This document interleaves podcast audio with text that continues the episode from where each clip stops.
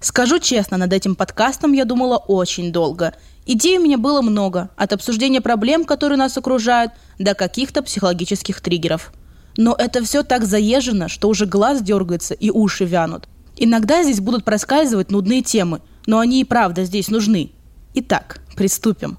Каждый из нас хоть раз в жизни играл в Sims. Вводишь код, и у тебя все потребности на максимуме. Вводишь другой, и у тебя сразу появляется много денег.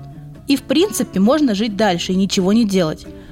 Все это прекрасно, однако наша с вами жизнь, к сожалению, не такая. Она не имеет тайных кодов, она далеко не такая простая. В жизни человеческих потребностей еще больше, чем в игре, а денег на все хотелки явно не хватает. А еще в жизни все очень часто идет не по плану – как будто в этой игре есть куча багов. И именно про такие баги мы с вами и будем говорить. Меня зовут Алина, и это пилотный выпуск подкаста «Не все как в Sims».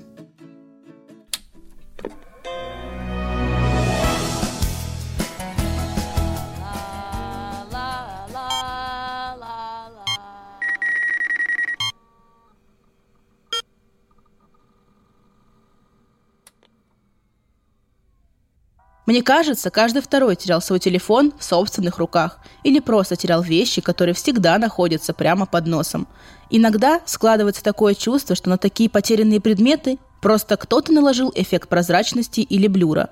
Я могу минут 10 смотреть на стол, но в упор не видеть телефон, а потом, когда я переверну всю комнату, то он будет спокойно лежать на столе и бликовать на стены, как будто смеясь надо мной. Когда ты хочешь съесть что-то вкусное, ты подходишь к холодильнику, открываешь его, и там реально мышь повесилась.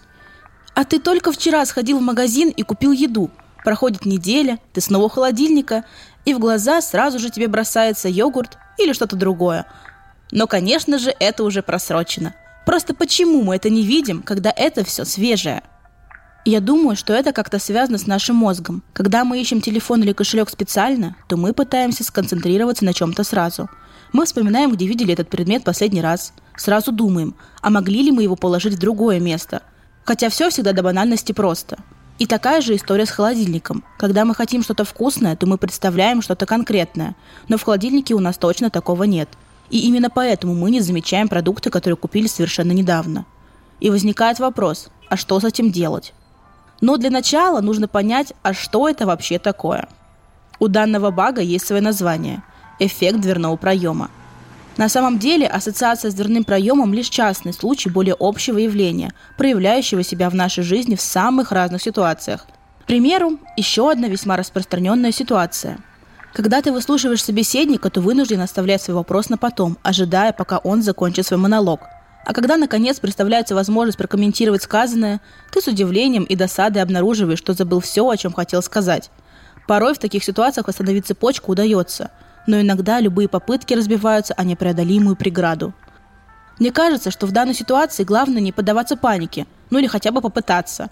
Зная, как работает эффект дверного проема, мы сможем избежать подобных проблем в будущем – я сама стараюсь пользоваться техникой перемотки моей памяти. Я вспоминаю все свои действия, пока я не наткнулась на нужный мне фрагмент своей памяти. Иногда со стороны это выглядит очень странно. Просто представьте. Вы стоите посреди разрушенной комнаты и водите руками в воздухе.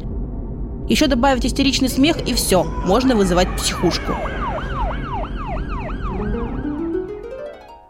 Ну а если серьезно, то этот баг иногда выступает в качестве веселых историй для друзей. Я думаю, что такие странные истории есть у каждого. Смело пишите их в комментариях под этим выпуском. Мне будет интересно их почитать.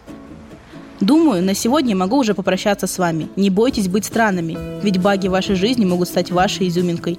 С вами сегодня была Алина. Алина, теряю свои очки на себе. thank you